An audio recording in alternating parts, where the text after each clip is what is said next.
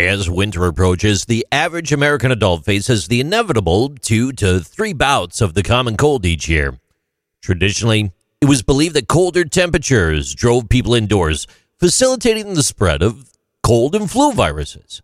The proximity to others in enclosed spaces was thought to be the major culprit.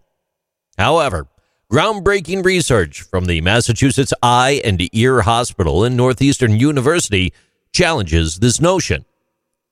Their recent study, published in the Journal of Allergy and Clinical Immunology, indicates that the risk of falling ill might have biological roots linked to the drop in temperature. The nose is one of the first points of contact between the outside world and the inside body. When virus particles infiltrate our nasal cavities, cells spring into action and expel them. However, the new findings reveal that colder temperatures substantially hamper this immune response. What the researchers found out is that nasal cells release extracellular vesicles, EVs, filled with fluid to combat bacteria. These EVs act as defenders surrounding and attacking bacteria before they can infect the cells. The researchers expanded their investigation to explore how the nose responds to viruses. When common cold viruses are present, EVs are released. They contain molecules, microRNA, that are effectively there to neutralize the virus.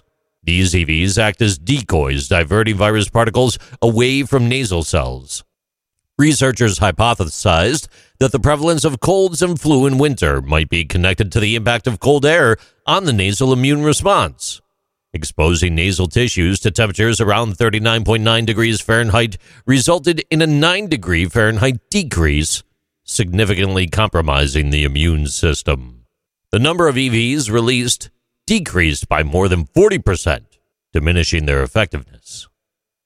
Overall, this reduced response can make the virus then more able to both stick to and infect the nasal cells. Symptoms of cold related illnesses typically manifest in one location the nose. That could be a runny nose, a stuffy nose, postnasal drip, sneezing, and according to researchers, even a sore throat and cough. Certain groups of people, like young children, or individuals in densely populated areas, or those with weakened immune systems, and transplant patients with cancer, are all more susceptible to severe symptoms or complications. In the meantime, make sure you take your vitamin C. These are interesting things with JC.